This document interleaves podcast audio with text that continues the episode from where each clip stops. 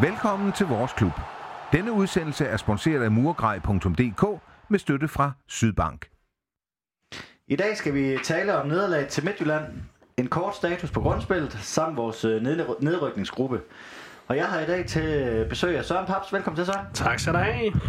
Og øh, velkommen til Michael Ahorn. Du er debutant her i studiet. Velkommen til. Tak for det. Dejligt at være med. Og helt uden debutbajer. Det er næsten Ja, det er for dårligt. faktisk. Han har fået en Faxe Kondi.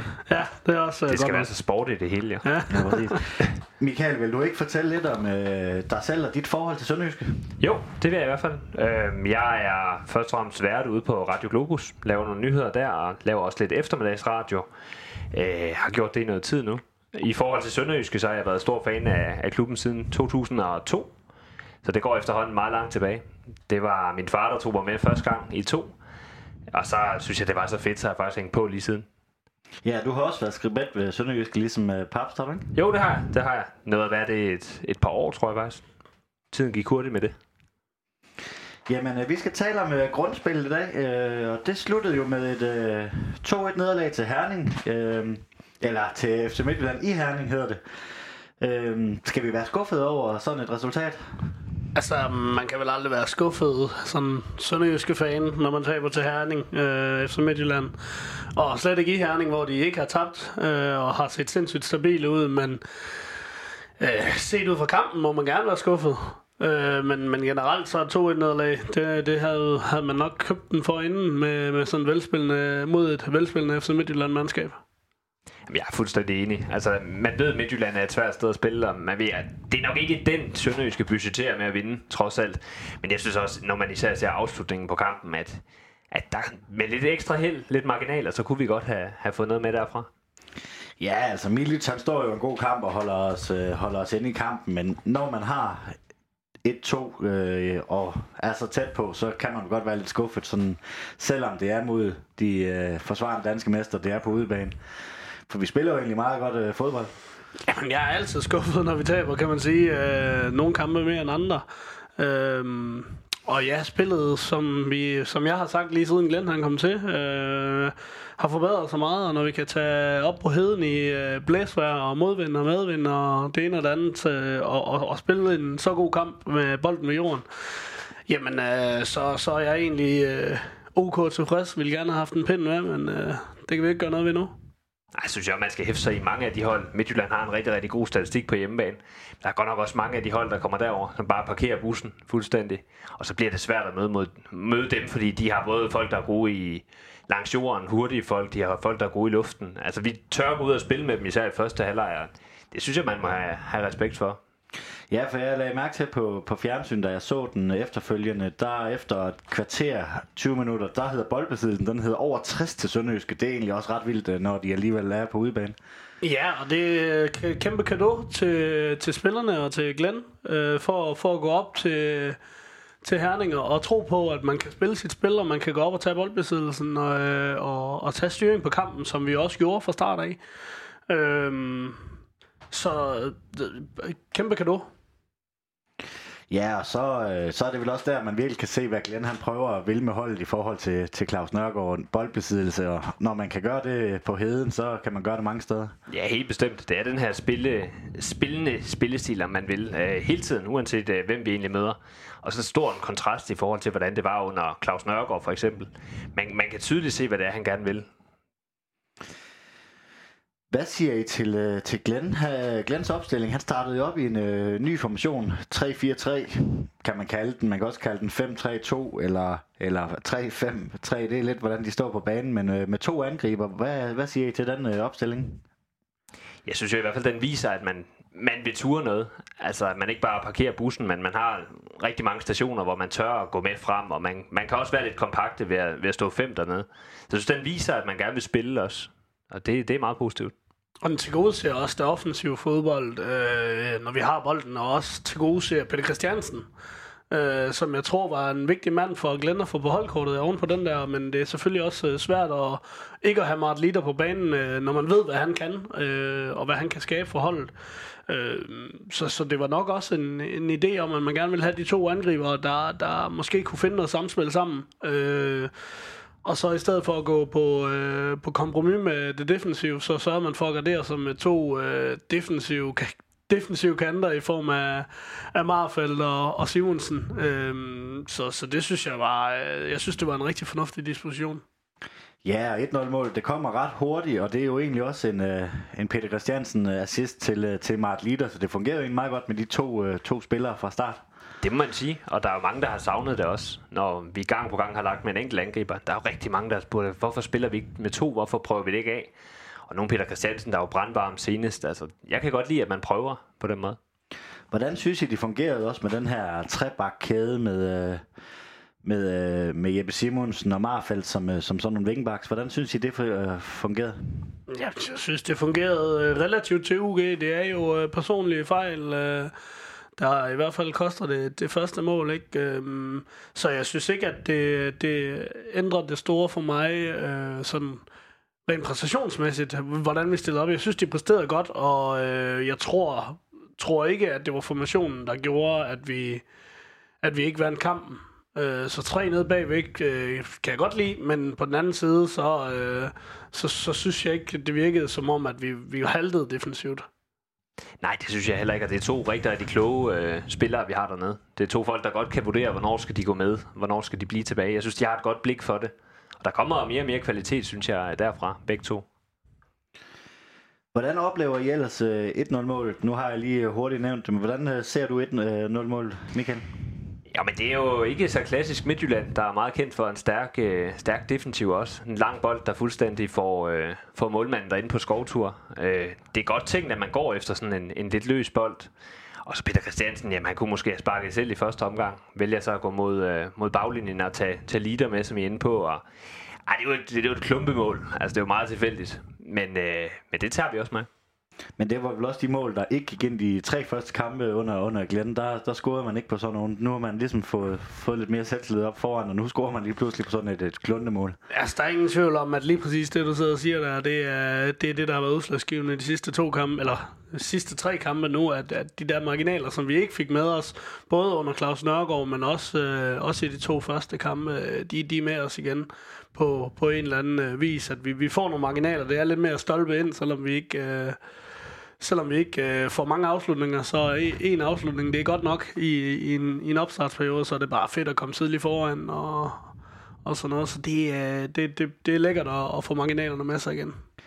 Ja, nu var der spillet øh, fire minutter, tror jeg, da vi, vi kommer foran, øh, så det er lidt svært at snakke om, om det var en fortjent fyr, føring, men men hvis man taler sådan det første øh, 10 minutter kvarter, synes I så, det var fortjent, at Sønderjysk øh, kom foran? Ja, jeg synes i hvert fald, at man går, øh, man går ind til det med en følelse af, at man skal ind og spille med. Og så man jagter de der bolde også ved målet, de der lidt løse bolde, man måske ikke havde jagtet før. Altså, jeg, jeg synes, det, det er fortjent i at man går efter det øh, på den måde. Man udfordrer rent faktisk Midtjylland. Så jeg synes, ud fra starten kan man godt sige, det, det er fortjent. Det er selvfølgelig svært, når, som du siger, det er en meget tidligt mål, men, men ja, jeg, jeg synes, god start, og jeg synes, det var, det var fortjent. Ja, som du siger, hvis ikke man, hvis ikke man tager chancen, jo, så, så får man heller ikke mål, og det gjorde vi fra start af, fra første fløjdag, der var der ingen tvivl om, at tropperne, de var, de var blevet sendt ud for, for, for at få det første mål, og for at angribe fra start af. Øhm, så, så fuldt fortjent at komme foran i Herning overrum der vel også Midtjylland lidt. Jeg tror ikke, de havde regnet med, at vi gik ud og spillede på den måde fra starten. Jeg tror, de havde regnet med lidt mere parkering af bussen. Og så når de kigger på, på startopstillingen, så har de måske forventet, at vi var defensivt indstillet med, med hvad de nok har set som en femmands bagkæde. Øh, og så, så er det lidt... Altså, så er det bare godt set, at man spiller sin bak så højt, at man, man kan komme op og, og presse på fra start af. Hvordan synes I så, kampen udvikler sig, sig efterfølgende? Michael? Jo, men første halvleg, hvor det egentlig øh, bølger frem og tilbage. Jeg synes, der, der spiller de godt. Meget jævnbyrdigt. Man ved jo godt efter sådan en start også, at Midtjylland kommer flyvende. Og de, de trykker stille og roligt mere og mere på, og de har nogle kvalitetsspillere, der, der kan afgøre det stort set selv. Altså, så, så man ved godt, der kommer et pres, men jeg synes egentlig igennem hele, hele første halvleg ser det, ser det godt ud. Ja, og så får, øh, får Midtjylland jo udlignet. Øh, for mig, der ser det lidt ud som, det er, det er Rømer, der ikke lige følger, følger helt med sin mand øh, på, på, bagerste, på bagerste stolpe. Jamen, det er der ingen tvivl om. Det er, vi roser manden for meget i den her podcast, tror jeg. Det er, det er, det, det er meget, meget sløset og meget øh, ukarakteristisk for, for mig selv ikke at, at følge til dørs. Altså, han er jo om nogen en af dem, der slider øh, i 90 minutter, og så Så han lige øh, glipper den der, fordi det, havde han fulgt med manden, så havde de ikke scoret. Øh, det er jeg 100% sikker på. Så, så det synes jeg er sindssygt ærgerligt, at, øh, at han ikke følger ham til dørs der. Og det er vel ikke en situation, der sådan rigtig overrasker. Altså man ved, at Midtjylland er Superligans konger på dødbolde. Altså man har sikkert indstuderet fuldstændig, hvad de, hvad de gør i de her. Altså, som du siger, det er lidt sløset, man ikke følger med, øh, følger med manden. Når man ved, hvor gode de er, og man ved, at den formentlig bliver sendt videre derinde. Og de vil altid gerne have den tilbage. Så det er den måde, Magdal Hente, han scorer mål på. Det kan godt være, fordi han ikke var med, at de tænkte, at så havde de gjort dommen. Men Kusawa, han, han vælger jo bare at, at lave, uh, lave en Magdal Hente, ikke? Uh, det, det, det, det, må ikke komme så overraskende, overraskende for, for spillerne. Ja, vi går så til, til halvleg med et uh, 1-1-resultat. Uh, Michael, hvordan kommer vi så ud til, til anden halvleg, hvis uh, du skal prøve at sætte nogle ord på det? Lidt som ventet. Altså Midtjylland, der, der ikke kunne være tilfreds ved pausen, øh, kommer aggressivt ud. Jeg synes egentlig stadigvæk, vi starter med at være, være okay med, men, men det er klart, at Midtjylland kommer med et, et tryk, som man også ved, de har. Måske også lidt flere kræfter. Ja, der skal løbes nogle meter, og det skulle der både i første og, og i starten af anden. Øh, skulle ja. løbes mange meter, så det er klart, det tager lidt på, på energien for, for drengene. Og, og ja, altså, så kan du bare ikke komme med det samme tryk øh, fra start af, og slet ikke mod FC Midtjylland. Nej, uh, Midtjylland de kommer så også øh, på, øh, på 2-1, synes jeg. Det er fortjent nok, at Midtjylland øh, på baggrund af i hvert fald anden halvleg, at de også kommer, kommer foran. Ja, yeah, nej, egentlig ikke. Altså, det ved jeg ikke, om man kan sige, for det er en jævnbyrdig kamp øh, på det tidspunkt, synes jeg. Øh, og at Midtjylland bringer sig foran øh, på den måde, de bringer sig foran på, øh, så jeg, ikke, jeg synes ikke, det er fortjent. Jeg synes heller ikke, det er ufortjent. Jeg synes, det er fodbold. Øh, og det, det er desværre sådan, er. Ja, det er lidt tilfældigt, at, at det sker øh, på den måde. Altså, jeg kunne godt have tænkt mig, at vi kom lidt længere hen i kampen, så de måske begyndte at, at ryste lidt mere. Man kan sige mod Nordsjælland, hvor de også er, er bagud med to. Altså, de kommer jo igen og ryster ikke over det, men man kunne alligevel godt have tænkt sig at se deres reaktion, hvis de kom længere hen og ligesom skulle, skulle jagte lidt mere. Ja, så, så Kæs har vi også øh, rost meget i, i det her program. Han, ja, han laver dyr. også en, øh, en, en dum fejl der øh, ved mål. Ja, det er, det er igen ligesom det første mål meget ukarakteristisk af vores nok bedste øh, centerforsvar igennem øh, Sønderjyskes historie, hvis du spørger mig. Øh, Udover Sølvi Ottesen måske, øh, laver, laver sådan en der. Øh, det virker fuldstændig fjern for mig. En så klog boldspillende midterforsvar øh, simpelthen øh, ikke vælger at clear den, når han er lige inden for en mål. Han kunne sagtens have hættet hårdt til den der. Det er jo ikke fordi, han... Det er jo ikke fordi, han står i en position, hvor han kun lige kan nå den. Han kan bare stange til den. Øh, vælger ikke at gøre det. Det virker, virker helt skørt. Hvad tror du, han tænker i den uh, situation, Michael? Nu sætter jeg dig lidt på en prøve. jeg tror bare, det går rigtig, rigtig stærkt. Altså, jeg tror, det er et splitsekund, han skal, han skal vurdere, hvad han skal gøre. Jeg tror gerne, han ville have hættet hårdt til den. Jeg tror ikke, han får det træf på den heller, han, han gerne vil. Ja, han ved godt, det, det er svært, og det er et farligt område, det der. Men ja, den skal helt klart ud af kommunen. Det altså, så, som, som jeg ser det, så, så ligner det, at han prøver at få bolden videre i spil ud til Jeppe Simonsen.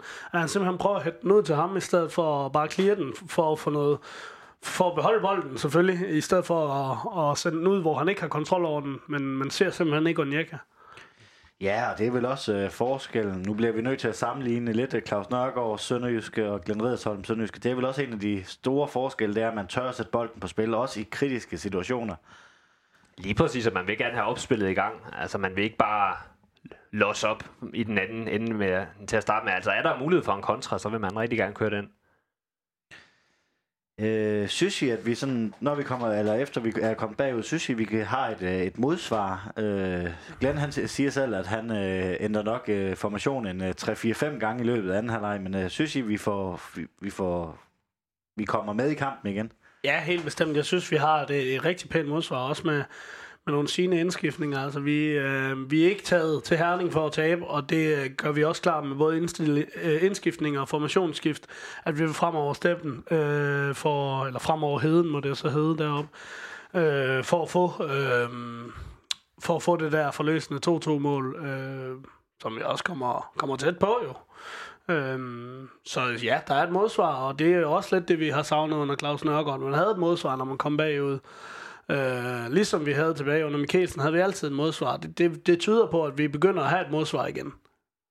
Jamen helt enig, jeg synes udtrykket er rigtig, rigtig godt, særligt hen mod slutningen, hvor, som du siger, vi får nogle, øh, nogle store chancer. Og så selvfølgelig skal man også have marginalerne i den anden ende, og Milic, der står en gudekamp igen, og, og holder os også ind i det, må vi sige, øh, i, i nogle perioder af det. Ja, fordi at øh, hvis vi skal prøve at fremhæve nogle spillere, nu øh, fremhæver du øh, Milits. Øh, er der nogen øh, specifikt, du vil øh, fremhæve, Søren, hvis du skal prøve at kigge over kampen? Jeg synes jo ikke, det var sådan en kamp, hvor vi, hvor vi havde sådan den... Øh, det var ikke sådan, at folk øh, de, de løftes op på et højere nu. Altså, der var nogen, der sådan var udslagsgivende ud over Milits. Øh, nej, øh, altså, der er ingen tvivl om, hvad min man of the match det er. Øh, og det, det er Milits. Øh, viser det niveau, som han, øh, han har vist tidligere øh, i sin øh, sønderjyske karriere, som, som jeg måske har savnet lidt. De store redninger og den, øh, det der, de der reflekser inde på stregen der, som, som han var så kendt for. Øh, dem viser han øh, i stor stil mod, øh, mod Midtjylland. Øh, så, så det er selvfølgelig ham, der er den øh, lyseblå eller rødklædte i, i den situation, øh, man of the match. Men, øh, men ellers så synes jeg egentlig, vores, øh, vores to baks, jeg synes Marfeldt kan vi godt begynde at fremhæve lidt igen. Øh, ikke fordi vi nødvendigvis har fremhævet ham særligt tit, men, øh, men nu fortjener han rent faktisk at blive fremhævet lidt som en, en spiller, der kan gøre en forskel på det her lyseblå mandskab. Han... Øh, han, han begynder at se stabil ud defensivt, og øh, han kommer med og tager de rigtige beslutninger offensivt igen. Øh, hans indlæg bliver bedre og bedre. Øh, så, så hvis man skal fremhæve nogen, så er det ikke kun for Midtjylland-kampen, men for hans generelle performance performancer øh, på det sidste, øh, Marfeldt. Han har også løftet sig helt vildt under Glenn, synes jeg. Han var jo måske en af de mest udskældte spillere, vi havde under Claus Nørgaard. Så virkelig, han har, han har vendt det. Jeg ved ikke, om Glenn har været inde og, og sige nogle ting til ham, men han er for mig klart en af de spillere, der har løftet sig mest under Riddersholm. Han er vel også en angrebsbak og ikke er udpræget forsvarsbak, så det er vel logisk, når vi angriber mere, at han også bliver bedre. Helt bestemt, helt bestemt, og det er jo det, han hele tiden har været. Problemet er bare, når du er en angrebsbak og slår så dårlige indlæg, som Marfald han gjort næsten hele sin sønderjyske karriere, så, øh, så, så begynder det at blive sådan lidt ligegyldigt. Øh, det er han ikke længere. Nu, han øh, er, nu har han altså steppet op, og jeg ved ikke, om han har bare fået at vide, at han skal ud og slå øh, 1000 indlæg om dagen. Men med hans, hans indlæg øh, ligger generelt bedre, og han er generelt bedre i kombinationsspillet også frem af banen. Øhm, så så ja, kan, kan han komme ind på det, på, på det her hold her, og vi kan begynde at fortsætte, eller fortsætte med, med at udvikle det her offensive øhm, fodbold, vi er i gang med her under Glenn, jamen så, så kan han blive en rigtig stærk spiller for, for Sønderjyske. Så var en øh, Marco Rokas, han var tilbage i startopstillingen. Hvordan synes du, han gjorde det, Michael? Rigtig godt, især i første halvleg, synes jeg, han er, han er stærk. Det bliver, det bliver sværere efter pausen, men jeg synes, han, øh, han laver nogle gode ting i, i første halvleg. Jeg er jo vild med Marco Rokas, efter han er kommet til. Jeg synes virkelig, han har, han har gjort det godt. Han har lidt ekstra. Jeg, jeg synes, der er lidt x-faktor over ham, kan man vel godt sige, i de her tider her. Jeg, jeg synes virkelig, virkelig, jeg er imponeret over ham. Altså lige, lige i kampen i Herning, synes jeg, han, han for mig virker en, en smule anonym i forhold til at være kampafgørende på, på, på Sønderjyskes vegne. Øh, men, men jo, enig. Øh, spændende spiller, og jeg tror også, at øh, vi får hans bedste at se her i, i nedrykningsspillet, hvor, hvor vi kommer til at møde nogle modstandere, hvor vi skal frem og tage initiativet. Øh, så øh, øh, hvor jeg er blevet lidt mere imponeret over Daniel Mankwa, øh, sådan set over det hele. Synes han har øh, lidt mere held med sine driblinger og, øh, og, og lidt bedre i kombinationsspillet, men, men det har jo nok også noget at gøre med, at han kender Superligaen, så når, når Marco han begynder at, at kende det hele lidt bedre, så, så tror jeg, at vi får, vi får en af de bedste teknikere i Superligaen. Men der er mange vel også en spiller med endnu mere potentiale. Gør det, gør det godt, men også en spiller, hvor man sidder og tænker, okay, når han virkelig, virkelig kommer ind og kommer i gang, så kan det altså blive rigtig godt. Der er jo den her situation med et par minutter igen, øh, hvor, øh, hvor øh, Unuatu, han, han stanger en albu i hovedet. Og, øh, og der er en fairplay situation. Der var en i, i Esbjerg-kampen, der var ved at udvikle sig et håndke, men den her gang er det modsatte foretegn, hvor vi ikke øh, giver bolden tilbage. Hvordan ser du de der fairplay situationer, som kommer sidst i kampen? Man skal jo jage noget, og det, det går jo lynhurtigt. Øh, jeg er stor tilhænger af fair play, øh, og jeg er meget lidt tilhænger af, at man ikke bare gør det, som det skal gøres efter den udskrevne, udskrevne regel, om man, man selvfølgelig giver bolden tilbage. Så, så det er ikke noget, jeg, jeg vil være stolt af, eller sige, det var fint nok, for vi skulle op og jagte. Jeg synes, jeg synes selvfølgelig ikke, man skal sparke bolden ud hele tiden, hvis der er en, der ligger ned... Øh, øh, og man har en mulighed for at gøre noget godt for sig selv, men jeg synes, når, når der er en fairplay-situation, og bolden er blevet sparket ud, og alle de her ting her, som, som nu sker i de forskellige fairplay-situationer, øh, for eksempel den i Esbjerg, hvor Pau Nashvili, han ikke, øh, han ikke følger det uskrevne reglement, jamen jeg, jeg synes ikke, det, det giver mening, øh, lige meget om man er foran eller bagud. Nej, og så har der lige været sådan en, øh, en episode i kampen for inden. Hvorfor er det, hvad tror du, der går igennem spillerens hoved, når de ikke øh, afleverer den tilbage? Tror de, altså er det simpelthen, fordi de tror, at de er i boldbesiddelse, eller fordi Sønderjysk plejer at være et færre spillende hold, jo?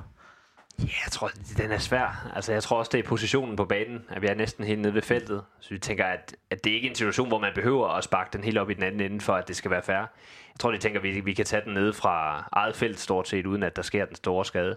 Jeg, jeg havde da også gerne set, at de havde sparket den op øh, til, til Midtjylland. Jeg synes så, der er alt for mange af de her situationer, hvor folk øh, sparker, sparker bolden ud i situationer, hvor det er bare en takt, taktisk fordel, kan man sige. Ja, for det bliver brugt rigtig meget til tidsudtræk. Man ser, altså en takling gør mere ondt øh, de sidste 10 minutter, end de gør de første 10 minutter. Det vil jeg, uden at have noget statistisk belæg på det, så vil jeg næsten ved med, at hvis vi går 100 Superliga-kampe igennem, så ligger de og piver mere i de sidste 10 minutter. Og det er jo det, altså det er også, det er, det er igen, det er også en del af fair play, det der med, at selvfølgelig skal man ikke ligge ned og pive, men det er bare farligt at begynde at gå på kompromis med, med, med de der udskrevne regler der, for det giver bare så meget ballade, og altså havde vi, øh, havde, havde øh, Pau Nashville fået rødt kort i, i kampen mod øh, Esbjerg, øh, så, øh, så havde det et eller andet sted også været rimeligt, fordi han er selv skyldig, at det hele det, det ramler, og vi er også selv skyldige, at, øh, at, øh, at, der er, at der er diskussion, når vi ikke spiller fair play, selvom der måske ligger nogen ned og, og ikke øh, kan finde ud af at rejse sig op, selvom, selvom de, de sagtens kan. Så er der jo en situation, hvor der er, hvor der er hånden rører bolden i øh, Midtjyllands straffespil. En Midtjyllands-spiller rører bolden med hånden. Er der straffespark, Michael? Ja, det synes jeg klart, der er. Det, øh, det synes jeg også, tv-billederne taler deres, deres tydelige sprog. En situation på vej ud af feltet, hvor den kommer op på, på hånden af Midtjyllands-spilleren. Og man, man kan tale meget om de der situationer med armen ind til kroppen, og skal man virkelig skære armen af for at undgå en hands og sådan noget. Lige, lige den der, synes jeg er klokkeklar. Der, der synes jeg slet ikke, der er noget at, at diskutere. Jeg synes bare, det ser ud som om, han, han bruger hånden, øh, om det er forsætteligt eller ej, bruger hånden til at, at kontrollere bolden, fordi havde, havde den ikke ramt hans hånd, så havde bolden hoppet højere op, og så havde han måske ikke kunne have den i samme fremdrift, og, og den kontra, eller den omstilling havde, havde blevet stoppet på en anden måde, og vi havde haft andre muligheder, så selvfølgelig er der straffe. Øh, men det vidner, vidner desværre om en, ja, øh, nu lyder jeg som et tudfjæs, men, men en, en dommerstandard, hvor man ikke øh, tør at dømme øh, dømme mod, mod de store hold øh, på deres hjemmebaner. Og det synes jeg har været en gennemgående ting i, i mange år. Ja, for hvad synes I om dommelpræstationen i den her kamp? Altså hvis vi ser den her, fordi den her episode, der står han jo faktisk lige ude for. Vi ser det ud til tv, man kan se lige klokklar den. Øh, hvordan synes I ellers, han, han klarede det, sådan kampen igennem? Det er ringe. Det er vildt ringe. Altså, øh, hvordan Onoaccio, han kan få lov til at løbe med de arme der og baske med dem øh, øh, langt, langt ude for kroppen. Om han, altså ikke fordi han har hånd på bolden, men fordi han har, øh, altså, han har arm i hovedet på, på alle, han spiller over for. Øh, det, det, jeg kan simpelthen ikke forstå, at øh, han ikke øh, sætter en stopper for det. Øh, I det mindste påtaler det. Det, det gør, man, øh, gør man åbenbart ikke. Sidste weekend øh, fik, øh, fik Icardi gul kort for en situation, hvor han har, har armen bagud. Øh, jeg mener, han fik gul kort. Der var i hvert fald øh, frispark, hvor han har arm, og, og den er da klar, når du tager armen bagud. Uagtet om du ser, hvem der er bag dig eller ej, så, øh, så, er der, så er der frispark, øh, og den skal bare fløjtes. Det gør man åbenbart ikke mod Paulo Lonacho, fordi det, det er bare en ting, han gør. Eller, eller, ja, det ved jeg ikke. Og så synes jeg slet ikke, han har kontrol over det. Øh, generelt set. Øh, vælger at smide, med, smide Glenn ud til, til sidst, øh, fordi han brokker sig. Selvfølgelig brokker man sig, når der skal være en strafspark-situation. Øh, altså, alle træner, så, så kunne Jens Må smide begge trænere væk fra, fra trænerbænken hver evig eneste kamp. Altså, det er en tøsdreng. Skulle ja. han egentlig ikke have smidt øh, Christian Bakbak øh, væk, som også står og råber i den der Øh, fairplay-situation tidligere, når han vælger øh, øh, to minutter efter at smide øh, Glenn Riddersholm væk. Vi ved selvfølgelig ikke, hvad det er, han har sagt øh, til dommeren, men der er, jeg tror, der er spillet øh, 93-30 eller sådan noget på det tidspunkt. Han kan bare nærmest, som øh, kommentatoren sagde, fløjt af, og så... Jeg synes, at det er fuldstændig utilgiveligt. At, at man ikke har mere... Øh fingerspids fornemmelse end, end det, at, at man føler behov for at smide en, en træner væk på det tidspunkt der. Som inde på, der har lige været en, en kæmpe hands, der ikke er blevet set. Der må man også have noget forståelse for, at der er, noget, der er følelser i fodbold. Og jeg kan se, hvis man, man står igennem den helt første halvleg og sviner fjerdommeren til, eller noget i den stil, det er jo ikke det, Glenn gør her. Altså, jeg synes, det er, det er håbløst. Og desværre ikke, ikke sjældent i Superligaen. Nej, altså det, det er, som du selv siger, det er ikke sjældent i Superligaen, at, at dommerne simpelthen taber på pusten. Det, det er som om, de slet ikke øh, har, har luft i lungerne til at, og, og puste ud en gang imellem. Øh, og, og se fodbold i et større billede. Jeg kan, jo, jeg kan jo kun sammenligne med der, hvor de har, har de dommer, som også får lov at dømme Champions League, altså over i Premier League, der har dommerne altså en, en tolerance og nævn til at tale med både spillere og trænere, som gør, at ja, der kommer hårde taklinger, og, og, men linjen bliver også bare holdt igennem en hel kamp. Øh, jeg synes bare, det er for tit, at man ser Superliga-dommerne, de taber fuldstændig sutten eller fløjten øh, til sidst i, øh, i en kamp, der er lidt hektisk. Og det var jo en hektisk kamp, som Jens Mo, han simpelthen ikke har niveau til at dømme. Mangler vi lidt, øh, nu skal det ikke blive en dommerdiskussion, men øh, hvis vi tænker lidt tilbage, øh, Knud Erik Fisk og øh, Mikkelsen, øh, Milton, de, øh, Claus Bo, for at nævne nogle af dem, det, det virkede som om, at øh, spillet var måske også andet på den tidspunkt, det tidspunkt, men det virkede sådan lidt mere, at de, var, de havde et, de kiggede ikke sort og hvidt i den der regelbog, der står. Det var sådan lidt, altså de ledte kampen i stedet for at dømte kampen. Claus Bo Larsen er et rigtig, rigtig godt eksempel på det der. Altså at tale med folk og kunne løse situationer, tilspidsede situationer på den måde der. Han var mester i at gå ind og lige smide en eller anden kommentar, og så er der fuldstændig ro på. Det er der ikke nogen dommer i, i dag, som jeg ser det i Superligaen, der kan. Øh, det, var, det var han mester i, men man kunne godt savne, der nogen, der prøvede, og jeg synes ikke, de prøver. Nej, enig. Øh, jeg synes, synes fløjten og, og kortene betaler alt for meget. Øh, og øh, det er tit, at en kamp bliver fløjtet fuldstændig i stumper og stykker, fordi øh, at de simpelthen ikke har, har overskud til at se en fordel eller, eller et eller andet. Øh, så, øh, så ja, vi mangler, vi mangler virkelig nogle topdommer. Jeg ved ikke, om de får for lidt i løn, at det er så uattraktivt at være, være dommer, eller om uddannelsen øh, i Danmark til, til dommerne ikke er, er spændende nok, eller, eller hvad det er. Jeg synes, jeg synes det, det er synd. Det er sådan en skam, og, og, og Superligaen er jo, har ikke råd til det, men er nok alligevel en af de ligaer, der vil have bedst brug af varer.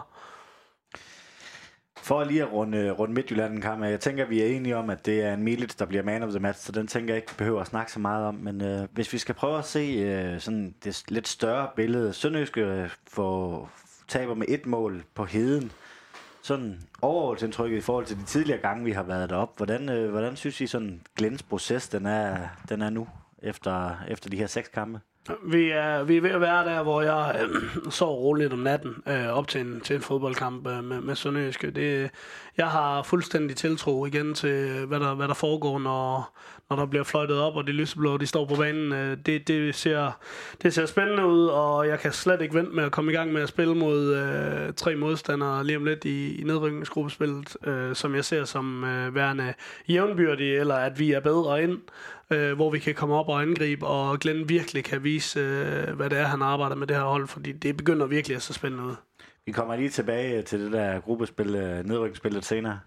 Jamen, jeg, er, jeg er fuldstændig enig. Jeg synes ikke, det er, det er mange runder siden, man sad og tænkte, åh, oh, de her kampe mod eventuelt første divisionshold, dem slipper vi nok ikke udenom. Og var rigtig, rigtig nervøs for det. Jeg er heller ikke, jeg er ikke bange på den måde mere med Glenn. Altså selv hvis vi skulle lande i dem, så har vi bare en kvalitet nu, hvor man kan sige, basen i holdet er bare så god, at jeg, jeg tror ikke, den kommer til at hedde første division. Vi skal jo også evaluere slut eller grundspillet lidt, men uh, inden vi lige dykker lidt ned i det, skal vi ikke have en uh, pibekoncert og en fanbati for dig, Michael? Jo, det synes jeg. Det synes jeg. Jeg synes, uh, pibekoncerten går til faktisk det, vi har været inde på med de her spilstop. Jeg synes simpelthen, at der er for mange af dem, og jeg synes, holdene begynder at bruge dem taktisk. Jeg, jeg er helt med på med de her hovedskader, der skal man stoppe. Men efterhånden begynder man at sparke bolden ud for, for ingenting. Og jeg synes, det er i farlige situationer, man begynder at lukrere på det her med spilstoppene. Så det, det er pibekoncerten for mig. Finder bare det er, det er altså tilskuerne. Jeg var lige inde og kigge, inden øh, jeg kom herud i dag. 4.856 tilskuere i snit på hjemmebane. Med de problemer, vi har haft i sæsonen, det, det er simpelthen bare imponerende, at man kan opretholde det. det og hvis man er på stadion, jamen den stemning, der er med tribunerne, der synger til hinanden, og selvom man ligger nede på en 11. plads, og det ser svært ud. Altså, dybt, dybt imponerende. Vi øh, slutter som 11 i grundspillet med 28 point for 26 kampe. Vi er 8 point efter en plads øh, i top 6. Vi er 8 point foran øh, Vejle på sidstepladsen. Kan vi være tilfredse med det? Ja, det synes jeg helt bestemt. Altså, øh, målsætningen i, i Sønderjyske har i mange, mange år været en, en 10. plads. Øh, og øh, det kan man jo sige, vi er rimelig tæt på. Øh, og øh, med, med de udfordringer, vi har haft under Claus Nørgaard, og så, så havde jeg solgt den for en 12. må jeg nok sige. Øh, jeg synes, det er, det er godt kommet igen, og jeg synes, det er... Vi, vi, vi, altså, den her sæson er jo vores overgangssæson fra, fra, fra, fra skidt til, til godt. øh, øh, hvor, hvor spillet begynder at ligne noget nu. Øh, så øh, rent pointmæssigt, øh, nej, udbyttemæssigt af, af grundspillet, ja. Ja, det kan jeg næsten kun øh, gentage. Hvis jeg havde set det inden, øh, inden sæsonen, øh, så havde jeg ikke været tilfreds. Men med de problemer, der har været, og det, den afstand, der trods alt også har været, altså, der synes jeg, det, det er godt, og især de sidste par kampe her, synes jeg virkelig, man slutter stærkt af. Øh.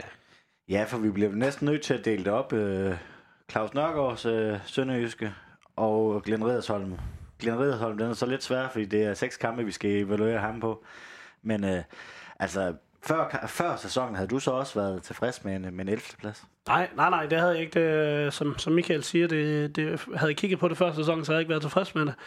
Men, øh, men efter, efter at have set det her øh, jamen, øh, forfærdelige fodboldspil, vi har præsteret i efteråret, så er jeg egentlig godt tilfreds med, at vi, vi får hentet så mange point hjem til at kunne, øh, til at kunne gå ind og fra første fløjt i, i de næste par kampe være gældende øh, og kunne komme ind og udfordre både på pointene og på spillet øh, til, til dem, vi nu skal møde. Så det, øh, det synes jeg egentlig er, er godt, godt, øh, godt nok til mig. Vi har så fået øh, 6 point under Glenn Redersholm i, i 6 kampe. Er det øh, tilfredsstillende? Ej, det lyder selvfølgelig ikke af, af meget, men man skal jo tænke på de problemer, vi kom fra. Og jeg synes til gengæld med Glenn, at det er fra kamp 1, man har kunne se forskellen. Altså, der blev stort set ikke lavet en lang bold i første kamp under Glenn. Det er så stor en forskel i den måde, man har spillet på. Og det er en omstilling, som du siger, det er en, det er en mellemsæson for os, det her. Så det lyder ikke af meget, øh, 6 point på 6 kampe, men, men spilmæssigt synes jeg faktisk, det, er, det har været meget tåleligt. Ja, altså man kan sige, øh, pointgennemsnit på på øh, et point i, i sin første øh, seks kampe mod et hold, der skal have en fuldstændig ny spillestil, og som har været ramt på selvtilliden. Øh, det, er, det er svært ikke at, at, at være tilfreds med, især også når man kigger på den måde, de point, de er kommet hjem på. De to sejre øh, på hjemmebane for en masse tilskuere, give dem en oplevelse og få nogle mål til de rigtige spillere og give ungdommen chancen. Og, og jeg synes, han har taget så mange øh, rigtige valg øh, Glenn, øh, i de her seks kampe. Jeg, jeg kan ikke rigtig pege på noget, hvor jeg sådan vil sige, det skulle du nok have gjort anderledes, Marker. Øh, det synes jeg ikke, jeg har øh, noget at, at sætte min finger på der. Og så vi ikke falder sammen efter de første par kampe under Glenn, hvor vi taber. Spiller egentlig godt, taber har virkelig marginalerne imod sig. Der kunne et, et hold jo også bare være faldet fuldstændig sammen i den position, vi er i trods alt. Der synes jeg, de viser noget moral. Øh, og det, det synes jeg, man skal tage den af for. Ja, så synes jeg også, der er kommet en helt anden optimisme ind i holdet, og også, også ved os fans. Altså, øh, under Claus Nørgaard, det var lidt monotont og lidt træt, og man fik trillet de der point hjem, der skulle til nu. Nu øh, prøver man at gribe de der point, i, i stedet for at prøve at forsvare sig hjem, så angriber man sig, sig til dem. Og, men jeg sidder lidt med, med fornemmelsen også, det gjorde vi også efter de tre første kampe, at, at man havde fortjent mere, og man skulle bare lige have hul på den der byld. Nu øh, taber man godt nok i Midtjylland, men øh, vinder over Esbjerg, vinder over Anders som er to hold, der er meget, meget tæt på top 6. Så det er vel også derfor, man sidder øh, inden det her nedrykningsspil er fortrøstningsfuld. Altså, jeg ser bare både øh, Randers og Esbjerg-kampene, og, og tænker, at vi er et øh, hold, der er bedre med flere længder, øh, selvom vi ikke er det øh, på, på, på tabellen. Så, så ser jeg også som, at hvis vi præsterede det her spil i mesterskabsgruppespillet, øh, som, som vi nu har vist, vi, vi kan, øh, så vil vi få flere point end, end, end både øh, Esbjerg. Nu kommer Randers så ikke med i top 6, men, men både Esbjerg og Randers vil, vil vi have fået flere point end øh, i mesterskabsslutspillet. Det er selvfølgelig, nu jinxer den selvfølgelig, og det betyder nok, at Esbjerg får rigtig mange point nu, men, øh, men, men, men jeg er ret sikker på, at vi kunne gå op, og, og også fordi så vil vi ture og spille, øh, når vi kommer derop, fordi vi har ikke noget at tabe. Man har ikke noget at tabe, når man er i top 6 lige pludselig. Ja, så ligner det jo bare et hold, der har det rigtig godt i øjeblikket. Altså under Claus Nørgaard, og ikke fordi man skal køre ham ned hele tiden, men der ligner det jo i, i nogle kampe et hold, der ikke rigtig tror på det. Altså, men under Glenn, det, det ligner et hold, der er glad for at spille fodbold, og det, det kan man bare se, også i forhold til den der vilje med, at jamen, vi kan godt udfordre Midtjylland, selvom det er på udbaner, de ikke har tabt øh, der i uendelige tidsmængder. Altså, man, man tror virkelig på det. Også bare det, at Marfeldt han kommer ud inden, inden kampen i Herning og, og siger, at vi spiller med hjertet. Altså, øh, det er jo sådan, det er jo læsning, der går lige i, ja, altså det går lige i hjertet, fordi når de spiller med hjertet, så er vi der altså også med hjertet. Øh, og og det, det er sgu bare det, det, det Sønderjysk er lavet af. Det er, det er spillere, der spiller for trøjen. Øh, Øh, og det skal det blive ved med at være. Øh, du kan tydeligt se de spillere, der ikke, øh, der, der, kommer for, der ikke kommer for at spille for Sønderjyske, jamen de, de kommer altså heller ikke øh, ret mange vegne så altid. Måske lige Ukochi er, en, er, et, er, et, er et eksempel, hvor, hvor det lykkes, men, men ellers så dem, der spiller for sig selv, de får aldrig den store succes. Synes I, der er nogle spillere fra øh, Claus Nørgaards trup, der, der er steppet op siden øh, kom til igen? Det er seks kampe, vi vurderer den på, så det er, det er en hurtig eksamen, de skal til. Michael? Jeg har lyst til at sige Nekani. Jeg synes virkelig, virkelig, at han har gået ind og fået en, en rolle, og bliver af rigtig mange øh, fremhævet som måske den helt store profil nu. En, en spiller, man ikke rigtig så under Claus Nørgaard, der måske har fået mere plads nu.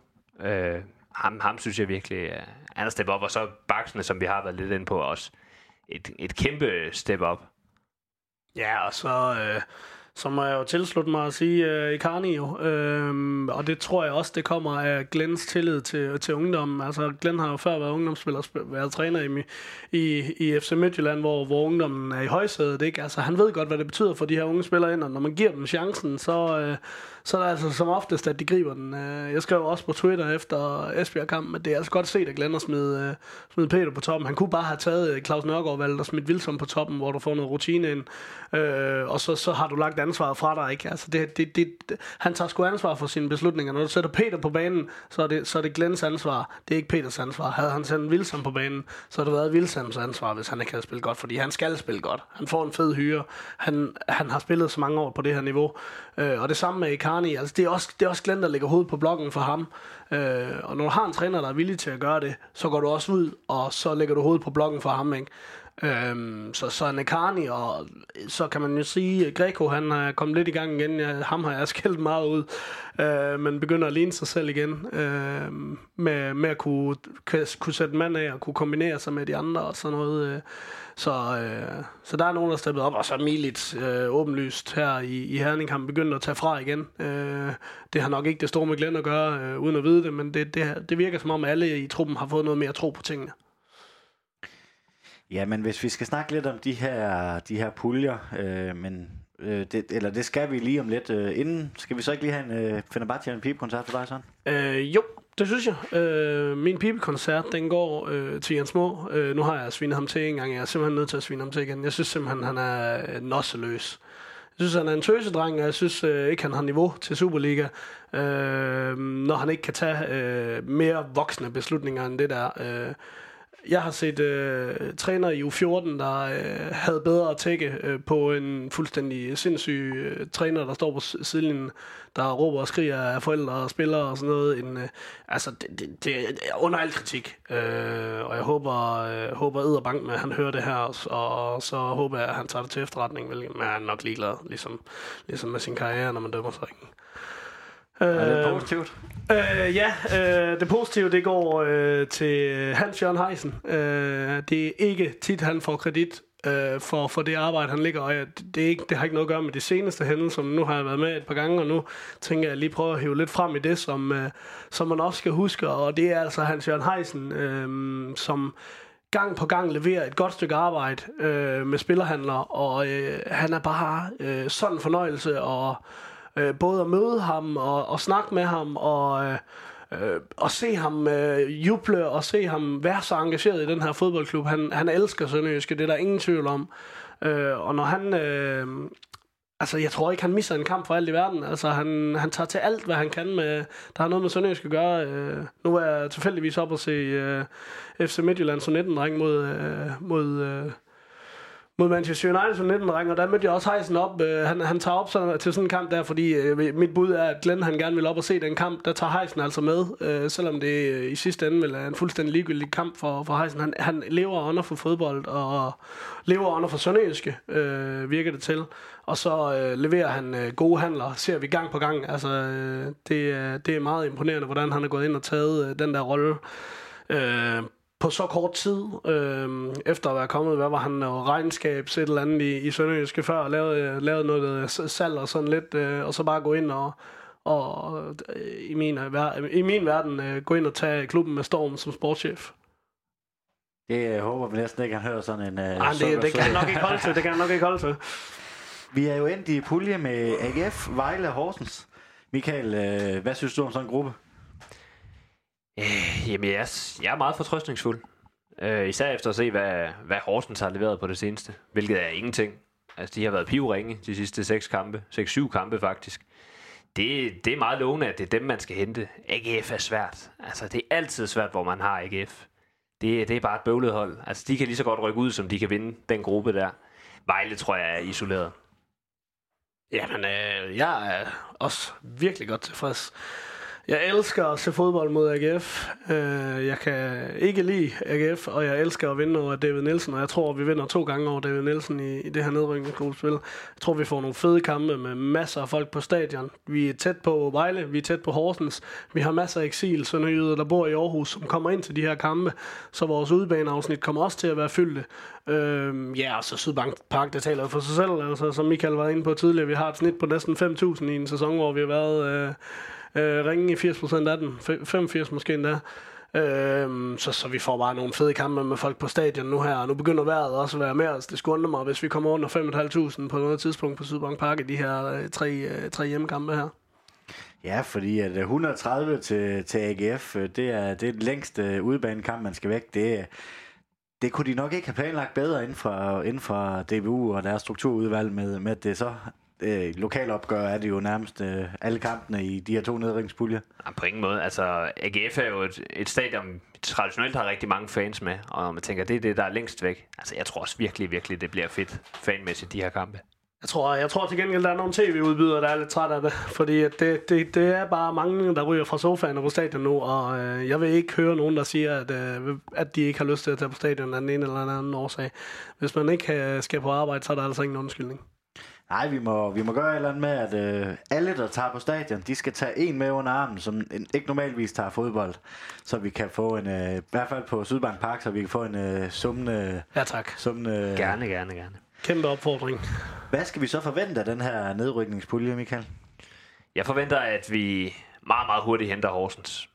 Øh, som sagt, jeg har rigtig svært ved, hvor AGF står i det her. Men, men jeg forventer, at vi ret hurtigt kommer op blandt de to, øh, to øverste. Og at det også giver noget tryghed. Øh, fordi hold som Vejle og Horsens, jeg tror, det bliver, det bliver øh, fuld plade i begge de kampe der. Jeg tror ikke, vi taber til dem, som, som vi spiller nu her. Så jeg forventer egentlig, at vi rimelig hurtigt kommer derop. Også med, at vi er kommet så meget tættere på de seneste par runder.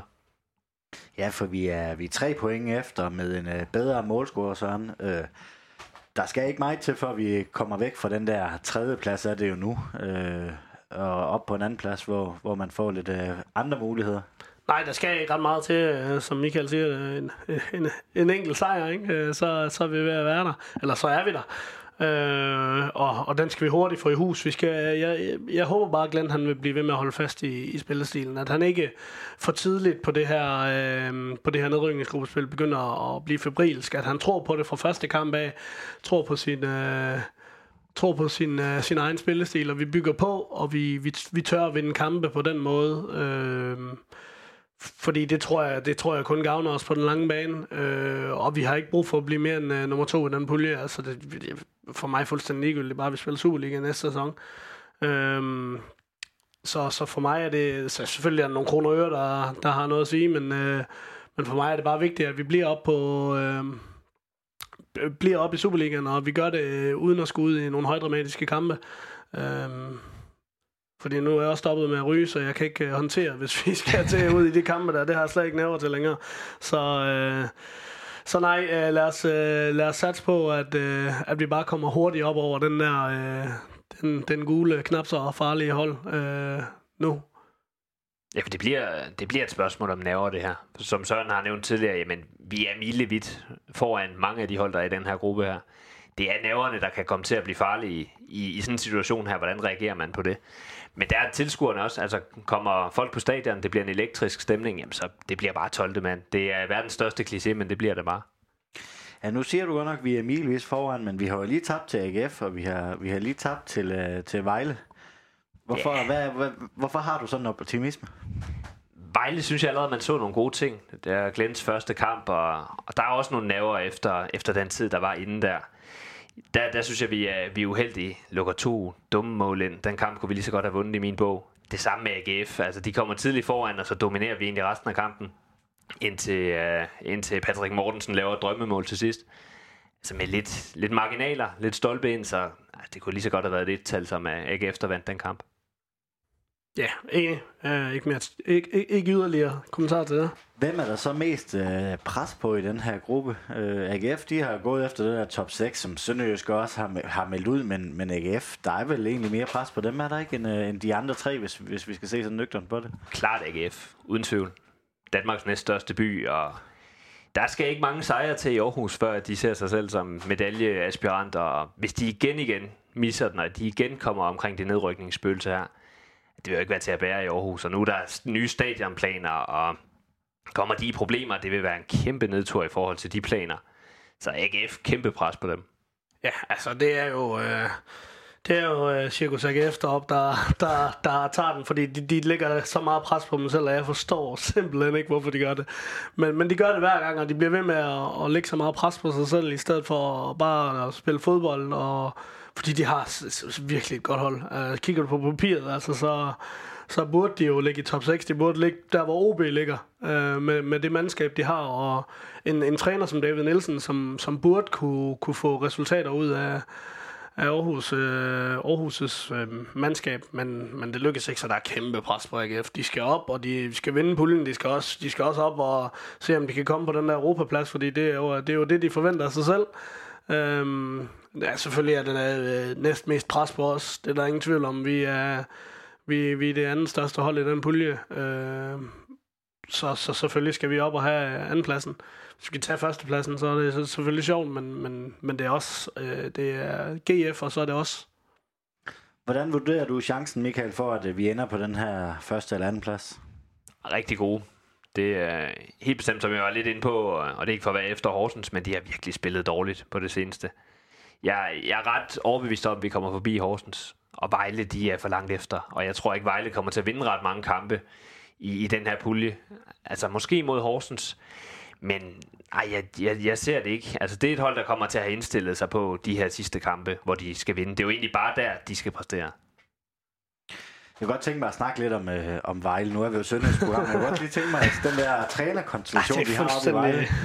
De har en romansk træner, der kan tale spansk, og han kan ikke tale engelsk. Og så har de en svensker, der skal oversætte hans spanske til spillertruppen. Hvordan sker sådan noget i Nørreskoven? Det må ikke ske. Altså, jeg ved ikke, hvem der har taget den beslutning, men jeg håber, at vedkommende er blevet fyret. Det virker fuldstændig andet.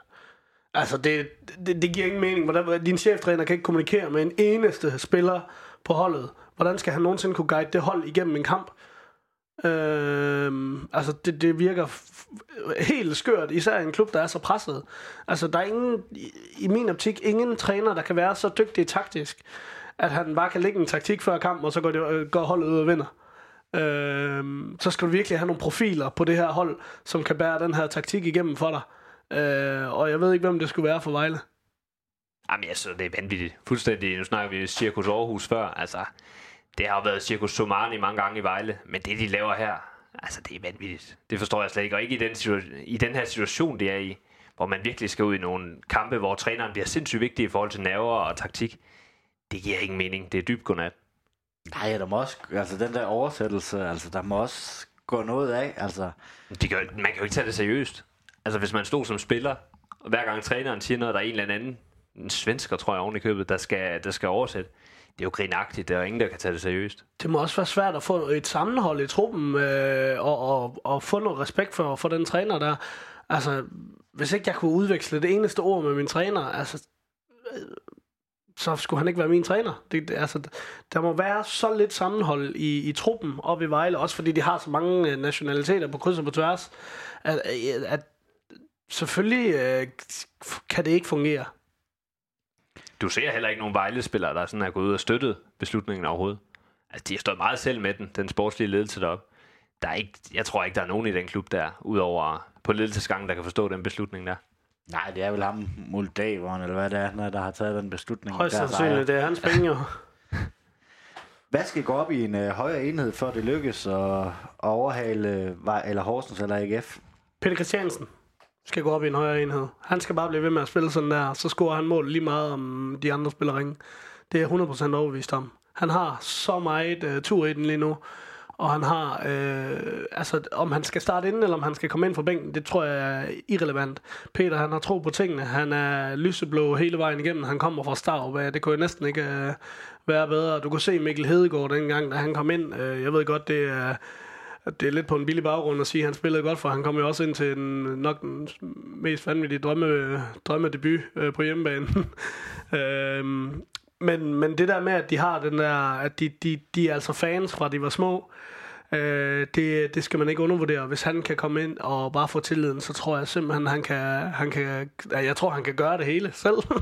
Jeg ved ikke, hvorfor jeg har så meget tiltro til ham, men, men jeg tror, han skal, han skal, bare, øh, han skal bare sættes op. Så tror jeg, han scorer mål, og så tror jeg bare, at vi rykker stille og roligt opad. Jeg tror, nerverne og en god start bliver rigtig, rigtig afgørende. Og at man ikke, som Søren også er inde på, man ikke går væk fra det koncept, der egentlig fungerer nu. Men ikke lader nerverne øh, komme ind og, og spille pus. Også hvis det bliver svært. Altså, jeg tror virkelig, nerverne, det bliver, det bliver vigtigt. Og jeg kan jo godt lide Peter, så jeg kunne også ham alt det bedste, og håber, han bliver sindssygt afgørende. Vi, øh, vi starter jo første kamp. Øh, program, det bliver først offentliggjort i morgen tirsdag, så vi ved ikke, hvordan programmet er nu. Men vi starter i første kamp, der har vi Rømer ude, vi har Bar ude. Og nu er jeg lige Mark blevet væk. P. Mark P. er ude, det er korrekt. Det var lige væk i mit manuskript. Øh, hvem håber I, vi møder i den første kamp? Og hvordan håber I den første kamp, når vi har alligevel i hvert fald så markante profiler ude?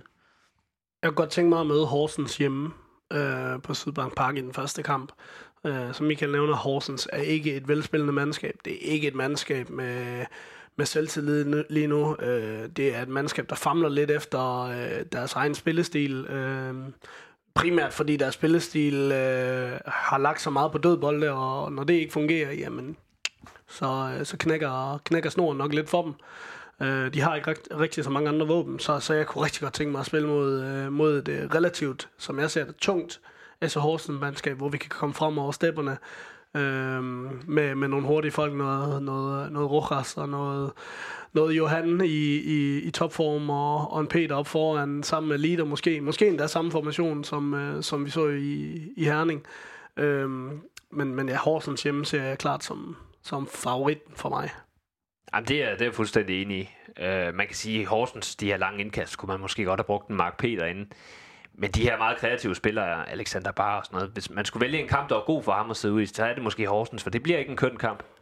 Det, det bliver en kamp for de hurtige kontra, og, og det bliver en rigtig krigerduel. Altså, øh, jeg, jeg ser Horsens. Ja, nu glemte jeg helt at snakke om de tre der, der var ude. Men det, så det var en del af spørgsmålet. Men jeg er enig. Øhm, og, og så, er det, altså, så synes jeg heller ikke, at øh, Mark P. er uundværlig. Øh, Bar er heller ikke uundværlig lige øh, nu med, det, med, med så meget, som vi er, har på vores øh, kanter. Rømer er jeg selvfølgelig rigtig ked af, men... Øh, men, men, men P, kan, P kan godt erstattes af, af Garde derinde, hvis, øh, hvis det er. Øh, og så kan Egon også spille dernede, så, så, øh, så ja, selvfølgelig øh, vil, vil man altid gerne have sin anfører med, og, og P er også en vigtig mand, men, men vi kan godt erstatte ham. Øh, det er svært med Rømer, og bare ikke i topform endnu, så, så, så, så det, det går nok. Ja, så er der jo en uh, Anders uh, Thomas Juhl Nielsen, som også, uh, også kunne gå ind og tage den. Thomas Juhl, selvfølgelig, ham har jeg helt han, glemt. han spillede uh, 60 minutter i dag i en reserveholdskamp og scorede endda, så, så det vil jo også være Ja. en uh, mulighed. Skal Glenn ændre noget taktisk? Nu har vi jo set ham sådan tre forskellige øh, spilmåder. Han startede lidt op med øh, 4-3-3, øh, all position fodbold, hvis man skal kalde det. Så gik han så lidt tilbage, hvor det gik lidt bedre med stadigvæk en 4-3-3, men lidt mere defensiv udgangspunkt, øh, lidt mere tilbage til syd, de sønderjyske dyder. Så så vi ham her i en, øh, en ny formation mod øh, FC Midtjylland. Hvordan tror I, han kommer til at, til at stille op i de her knald- eller faldkampe, eller hvad vi skal kalde dem. Mm. Ja, jeg tror, jeg, jeg tror faktisk, øh, jeg tror faktisk, han prøver at stille op, ligesom han gjorde på Heden i den første kamp. Det, det har jeg det er ret overbevist om. Øhm, nu, nu er P selvfølgelig ude, så, så det skal jo selvfølgelig være, hvis Thomas Juhl han er, han er klar til at gå ind og tage den derinde øh, i stedet for. Øh, men ellers så stiller han nok i den offensive 4-3-3, som vi så, han startede i, fordi den skal vi, jo, vi skal jo kunne mestre den, og nu begynder banerne at blive lidt bedre, og vejret begynder også at ligne noget igen, øh, så, så kan man også spille lidt bedre fodbold. Det synes jeg er klart også, og jeg synes, han skal holde fast i det her sådan possession-udgangspunkt. Fordi vi, vi kommer til at møde nogle hold, vi, vi kan dominere på bolden og dominere kampe, og så synes jeg ikke, han skal gå væk fra det. Jeg synes ikke, han skal begynde at lave mere defensivt udgangspunkt, øh, når vi egentlig godt kommer til at kunne dominere de her kampe. Bo Henriksen, han udtalte jo, at det, var, øh, det bliver magisk i det her nedrykningsspil, og jeg, jeg har stillet jer næsten det samme spørgsmål før, men jeg kunne godt tænke mig at hype de her kampe lidt, for jeg sad virkelig og jublede, da jeg så de her puljer, hvordan de kunne indvikle sig, eller udvikle sig. Øhm, er I enige at det, at det kan blive, emblematisk og nogle rigtig fede kampe for, for tilskuerne? Det bliver sindssygt fedt. Det bliver også bare, netop som jeg nævnte tidligere, den pulje, vi er i, altså det, det, er, det er tre hold, som vi har historik for at have mange tilskuere med til. Uh, vi har altid fyldt i, i hvert fald uh, både Vejle og Horsens på udbanen. Øh, Aarhus er svært at fylde, et stort stadion, og med et stort udbaneafsnit er svært at fylde, men vi er faktisk tæt på alligevel at fylde, fylde den øverste sektion, når vi er, når vi er i Aarhus. Øh, og så er, det, så er der så meget på spil i de her kampe. Øh, der er, der, der, der er jo en hel sæson i Superligaen øh, på spil, så, øh, så øh, jeg vil simpelthen have, at alle folk de, de øh, starter bilen eller cyklen eller benene og kommer på stadion i, i en hundefart, fart, så snart det bliver meldt op, for meldt af til alt andet øh, arbejde og fødselsdage, og der er også en fødselsdag næste år. Hvis ikke vi er i Superligaen, så får man ikke lov til at holde fødselsdag næste år, sådan det var. Jeg tror også, det bliver fuldstændig elektrisk, de her kampe her. Og jeg tror også, når der kommer det her pres, og det bliver liv og død, det gør det jo, trods alt uanset hvor, hvor gode vi er i, i det her spil her, så, så tror jeg også, at tilskuerne kommer til at steppe endnu mere op. Altså de er gode nu, men jeg tror, det kommer til at steppe op, og jeg tror, det bliver rigtig, rigtig fedt. Jamen, øh, vi er ved at runde, øh, runde den øh, første time øh, her på falderæbet. Er der noget, I mangler for sagt? Nej, jeg synes egentlig, vi er kommet godt rundt omkring det. Øh, tror jeg. Ja, jeg synes, det var et godt råd, det der. Tag en under armen, der ikke er vant til at komme på, på Sydbank Park. Kom endelig på stadion. Der, det, det, er nu, vi, det er nu, drengene virkelig har brug for det også. Det, det, må, vi, det må vi lave et uh, Twitter-tag. Uh, tage en ekstra med, eller sådan noget, uh, så vi kan få, få fyldt Sydbank Park og komme 400, ligesom vi var i, i Vejle til, til debutkampen i en, en kold kamp. Så Jamen, øh, så vil jeg gerne sige tak til Søren Papst. Tak selv. Og tak til Michael Ahorn. Selv tak. Moin. Moin. Et stort tak skal lyde til murgrej.dk og Sydbank. Uden dem var denne podcast ikke mulig. Støt os på MobilePay, box 25631, 25631. Et kæmpe tak skal også lyde til dig, som lytter med. Uden dig var der nemlig ingen grund til at lave denne podcast. Spred gerne rygtet om voresklub.dk, så vi kan få lyttertallet endnu højere op. Vi sejser møgmanden tak.